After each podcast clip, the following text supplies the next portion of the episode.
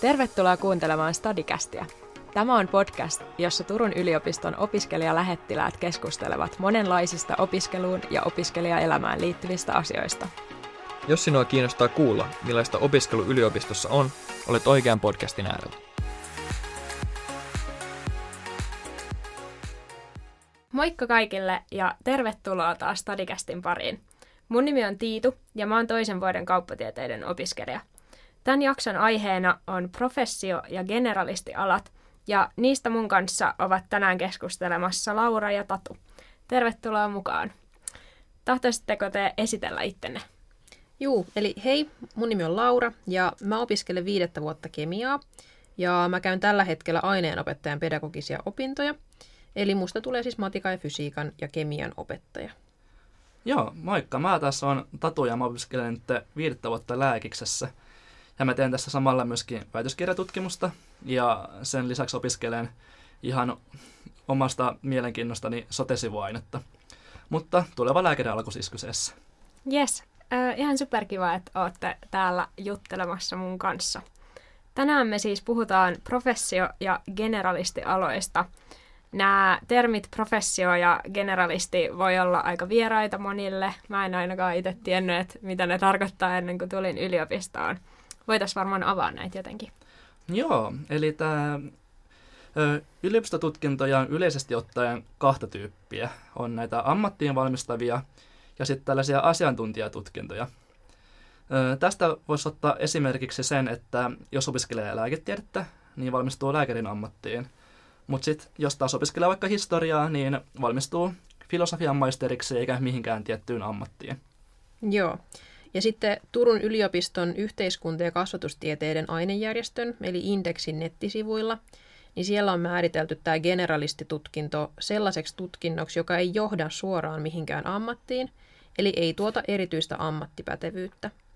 Mutta sen sijaan professiotutkinnot on määritelty niin, että ne johtaa suoraan jollekin tietylle alalle, ja yleensä sitten ihmisillä, jotka valmistuu tällaiselta professiotutkintoalalta, niin niillä on niin sanottu monopoli työmarkkinoilla, koska usein näillä professioaloilla vaaditaan jopa lainsäädännöllä vahvistettua erityisosaamista.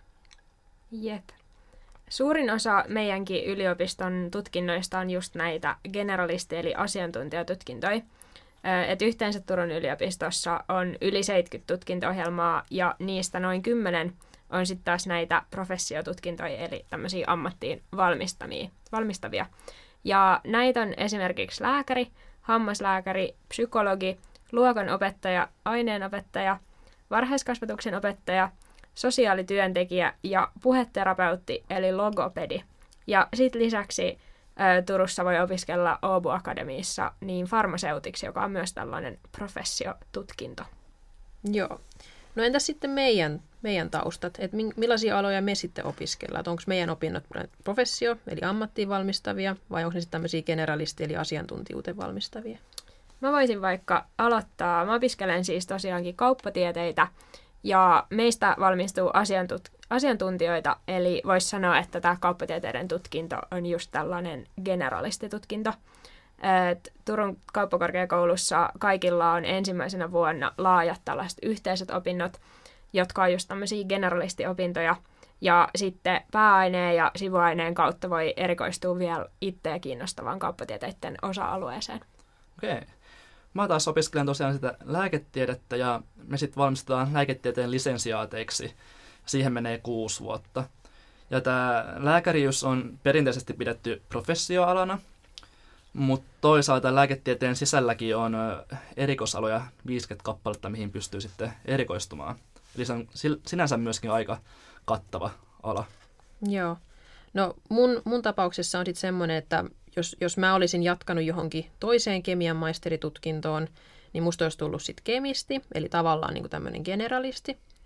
Mutta mä oon nyt sitten kuitenkin tässä aineenopettajan maisteritutkinnossa, joten mulla on kuitenkin ihan selkeä sitten niinku professioala. Että mun, mun tämä tutkinto ja tää, tai oikeastaan mun ala on enemmän sitten niinku tämmöistä vähän niinku molempia. Että ei oikein osaa sanoa, että kumpaa sitten on niin selkeästi. Okei, aika mielenkiintoista. Mm. Miten tällaiset professio- ja generalistialojen opinnot sitten käytännössä eroavat toisistaan? Öm, ainakin omat osaltaan, kun lääketiedet opiskelen, niin osaan sanoa sen verran, että näitä professioaloja säädellään usein ihan lainsäädännön kautta. Ja sen takia niihin sitten sisältyy aika paljonkin pakollisia kursseja ja opintoja.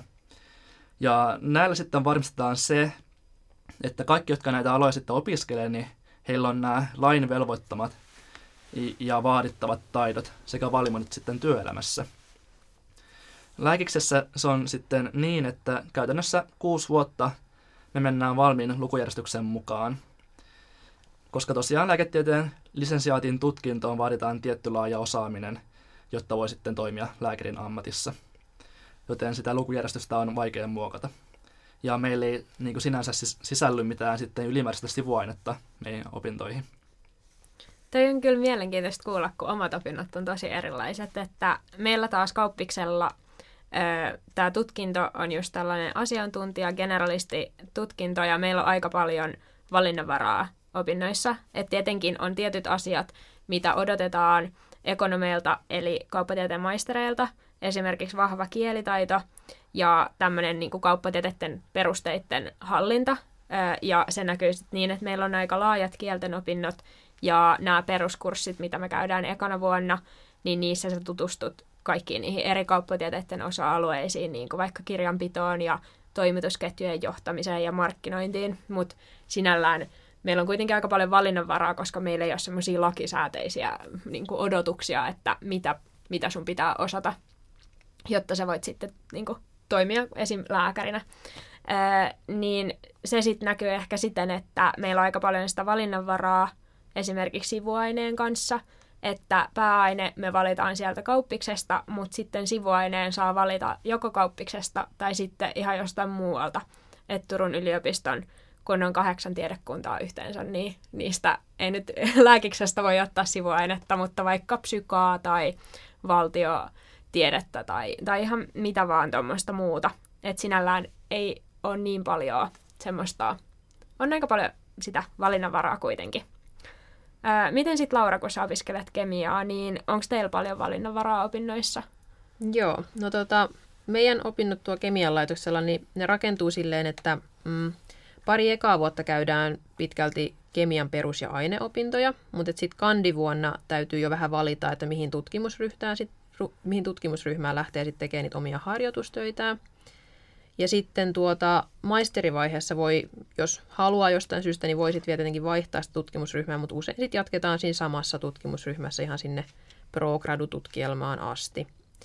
Mutta sitten Öö, omassa tapauksessa niin meidän O P-opiskelijoiden tutkinto alkaa vähän eroaan tästä ihan peruskemistin tutkinnosta jo siellä kandivaiheessa. Et meillä on siellä vähän vähemmän laboratoriotyöskentelyä kuin näillä muilla. Ja sitten meidän maisterin ensimmäinen vuosi niin suoritetaan sitten tuo kasvatustieteen laitoksen puolella. Eli sitten me tehdään siellä ne aineenopettajan pedagogiset opinnot. Ja sitten viidentenä vuonna me palataan takaisin sinne omalle laitokselle ja tehdään sitten Öö, omassa tapauksessa kemian opetukseen ja tutkimukseen liittyviä opintoja. Joo. Meilläkin tota, lääkiksessä, se, vaikka meillä on se N S-lukujärjestys, millä mennään, niin meidänkin opinnot kyllä jakaantuu, jakaantuu myöskin tällaisiin vaiheisiin. Eli öö, täällä Turussa meillä lääkiksessä on preklinikka, joka kestää ensimmäiset kaksi ja puoli vuotta opiskelua. Ja sitten sen jälkeen siirrytään klinikkavaiheeseen, mikä kestää sitten kolme pilkku viisi vuotta suunnilleen. Ja mm, siinä preklinikassa niin opiskellaan lähinnä teoriaa, ö, tehdään jotain tällaisia harjoitustöitä laboratoriossa, että ymmärretään mm, niinku, tällaista solukemiaa ja muuta. Ja sitten täällä ö, klinikassa sitten tehdään ihan sit, sitä kliinistä työtä tai opiskellaan sitä kliinistä työtä tuolla sairaalan puolella. Ja siihen kuuluu näitä kaikkia päivystysharjoitteluita ja, ja potilastyöskentelyä. Öm, tosiaan kaikki, jotka valmistuu lääketieteen lisensiaateiksi, niin he saa oikeuden toimia lääkäreinä, hoitaa just potilaita ja asettaa diagnooseja, tehdä erilaisia lausuntoja ja määrätä lääkkeitä. Mutta toki sitten lääkärin paperilla pääsee tekemään paljon muutakin kuin perinteistä lääkärin työtä. Öö, sitten tosiaan lisäksi täällä lääkiksessä pyöritään tosi paljon niiden omien kurssilaisten kanssa, koska ainakin täällä Turussa tämä lääkis ihan sijaitsee eri, eri paikassa kuin tämä muu yliopisto. joten lääkeksessä myöskin tutustuu tosi hyvin tuleviin kollegoihin. Meillä puhutaankin ihan opintojen alusta asti tällaisesta käsitteestä kuin kollegiaalisuus, ja se tarkoittaa käytännössä sellaista niin kuin lääketieteen opiskelijoiden ja valmistuneiden lääkäreiden tällaista yhteenkuuluvuuden tunnetta. Ja meitä sitten niin kuin ohjaa samat arvot ja maailmankuvat, ja totta kai sitten autetaan kaveria hädässä, jos on tarve. Siinä kyllä varmasti, jos on niin paljon niitä samoja opintoja niiden samojen ihmisten kanssa ne kuusi vuotta, niin tutustuu tosi hyvin. Kyllä. Mm. Joo. No sitten ö, tavallaan toinen ero, mikä voi olla sitten näissä professio- ja generalistialoilla tai niissä tutkinnoissa, niin ehkä tämmöisissä generalistitutkinnoissa niin voidaan tarvita sitten enemmän tällaista niin kuin uran ohjausta itse siellä opintojen aikana, koska me ei niin kuin nimenomaan valmistuta mihinkä tiettyyn ammattiin. Et sitten toisaalta jossain niin kuin varmasti esimerkiksi lääk- lääkiksessä tai opekoulussa, mikä nyt ikinä sitten tuleekaan niistä erilaisista opettajista, niin siellä on sitten kuitenkin tosi vahvat semmoiset työelämäyhteydet, tehdään niin kuin harjoitteluita siellä sairaalassa varmasti, ja sitten tehdään, itse on tehnyt tuolla niin kuin normaalikoululla harjoitteluita, että ollaan siellä niin kuin koulussa tekemässä niitä hommia.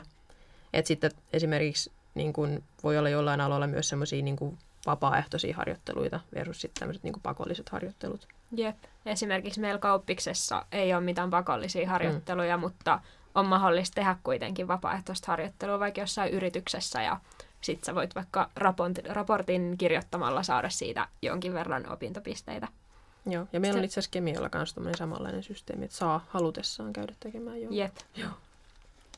Sitten tämä nyt ei ole mikään tämmöinen niinku tieteellinen fakta, mutta kun me puhuttiin näistä aiheista, niin ollaan ehkä kaikki huomattu semmoista, että professioammatteihin, vaikka opettajaksi ja lääkäriksi, niin niihin on aika isot hakumäärät, koska ihmiset tietenkin tietää, että tämmöisiä ammatteja on olemassa, kun omassakin elämässä on ollut vaikka opettajan ja lääkärin kanssa tekemisissä.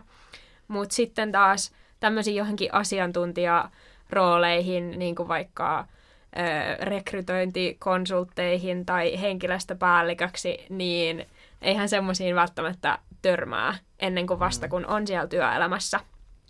Niin semmoisiin tietenkään ei sitten niin paljon ole niin kuin hakijoitakaan. Ja tietenkin johonkin rekrytointikonsultiksi tai henkilöstöpäälliköksi voit päätyä vähän erilaista opintotaustasta. Äh, mutta tämä pointti haluttiin vaan sen takia ottaa esille, koska äh, me ehdottomasti tosi lämpimästi suositellaan, että kaikki, jotka miettii yliopiston hakemista, niin tutustuu niihin kaikkiin erilaisiin aloihin, mitä voi tai mitä on mahdollista ö, opiskella. Et esimerkiksi sieltä Turun yliopiston nettisivuilta löytyy tietoa kaikista noista eri aloista. Ja siellä on tosi paljon kaikkia mielenkiintoisia, mitä mä en ainakaan aikaisemmin olisi tullut todellakaan ajatelleeksi, että mitä kaikkea sitä voikaan opiskella. Näinpä. Mutta tota, mistä tietää, että pitäisikö valita se professioala vai sitten joku generalistiala? No siinä ehkä kannattaa ensisijaisesti miettiä opiskelualan valinnassa sitä, että mikä on sun omat mielenkiinnon kohteet jo alun pitäen, koska sillä alalla sitten sä tulet työllistymään, jos sä haet, haet, haet opiskelemaan sitä. Professio- ja generalistialojen erojen ymmärtäminen voi kuitenkin sit auttaa siinä sun omassa valitsemisprosessissa. Mm, ja toi on itse asiassa ihan tosi hyvä, niin kuin, että tavallaan siitä voi olla apua, jos niitä niin kuin osaa jotenkin erotella toisistaan. Mutta joskus on kärjistetty, että näillä ähm, professioaloilla niin sit se ammatinvalinta tehdään jo siellä opintojen alussa, että kun sinne ollaan vasta niin kuin hakemassa. Mutta sitten taas generalistialoilla siihen tarvitaan enemmän ohjausta vielä sit, niin kuin siellä opintojen aikana. Et sitten kun siirrytään työelämään, niin sitten on myös semmoinen niin kuin pointti, että professioaloilla näistä samoista työpaikoista kilpailee sellaiset ihmiset, joilla on sitten suurin piirtein samanlainen opintotausta kuin sulla itsellä, koska siellä on näitä erilaisia lainsäädännöllisiä velvoitteita, joita tarvii olla niillä henkilöillä, jotka tämmöisiin ö, työpaikkoihin voi päästä tekemään töitä. Mutta sitten generalistialoilla niin näistä työpaikoista kilpailee sellaisia ihmisiä, joilla on oletettavasti niin kuin paljon monimuotoisempia opintotaustoja, jolloin esimerkiksi sit se niin kuin sun esimerkiksi vaikka oma henkilöbrändäys korostuu. Jep. Et esimerkiksi kun mä oon opiskellut kauppiksessa johtamista ja mua kiinnostaa tällaiset henkilöstöasiat ja vaikka työhyvinvointi, ja mä haluaisin ehkä työllistyä semmoisten asioiden pariin sitten kun valmistun, niin semmoisiin samanlaisiin tehtäviin saattaa hakea myös joku, joku ihminen, joka on lukenut vaikka kasvatustiedettä tai psykologiaa, että ei ole välttämättä ollenkaan samat opinnot siellä pohjalla, koska ei, ei tarvikaan olla. Joo, kyllä. Että voisi ehkä kiteyttää sillain, että erityisesti meillä täällä Turun yliopistossa, kun meillä on näitä sivuaineopintoja niin laajasti tarjolla ja niitä voi lukea tosi vapaasti, niin kannattaa ehdottomasti kyllä muodostaa siitä omasta tutkinnosta sen näköinen, millainen sä oot itse ihmisenä. Et kun sillä sä sitten tuo työelämässä niin kun haet sitä työpaikkaa ja sitä omaa, omaa elämääsi, niin tavallaan kannattaa tehdä sit tutkinnosta sellainen, että sä niin kun tykkäät sit. Totta. Ja tosiaan myöskin ihan professioaloillakin voi toki valita itselleen sivuaineen, jos haluaa, mikäli sitten oma aika ja se mielenkiinto riittää. Et itse valitut kurssit ja, ja sivuaineet, niin ne on hyvä lisä ansioluetteloon osoittamaan sitä tietotaitoa ja kiinnostusta oman alan ulkopuolisistakin asioista. Ja tämä voi olla myöskin tosi hyvä lisä professio, professioaloilla, kun sitten hakee työtä tulevaisuudessa. Jep. Ja onhan se niin kuin aina rikastuttaa omaa elämää, kun opettelee uusia asioita, joista on kiinnostunut. Kyllä. Ää, sitten tälleen loppusanoiksi voitaisiin sanoa, että ei ole todellakaan mitään, että professioala tai generalistiala olisi toinen toista parempi, vaan ne on vaan erilaisia ja meitä on kuitenkin ihmisiäkin niin eri lähtöön, että se on hyvä, että on näitä erilaisia ää, mahdollisuuksia. Ää, jos teitä vielä mietityttää tämä oman alan valinta tai mietitte, että no mitä mä nyt voisin lähteä opiskelemaan, niin suosittelemme, että käytte kuuntelemassa tuon meidän Stadicastin aikaisemman jakson, jonka nimi on Oman alan löytäminen. Ja siellä Antti ja Mariana ja Elisa kertoo heidän omat kokemukset siitä, että miten he löysi heidän opiskelualan ja myöskin arvokkaita vinkkejä siihen, että miten te voisitte löytää teidän alan. Kiitos kun kuuntelitte ja kuullaan taas ensi jaksossa. Jos teitä kiinnostaa meidän opiskelijalähettiläiden kokemukset opinnoista tai, tai muuten haluatte tietää, millaista yliopistossa on, niin meidät löytää myöskin esimerkiksi Turun yliopiston Instagramista, joka on at uniturku, ja yliopiston kanavalta YouTubesta. Käykää sieltä kurkkaamassa, millaista sisältöä me ollaan tehty. Moikka! Moikka. Moi moi!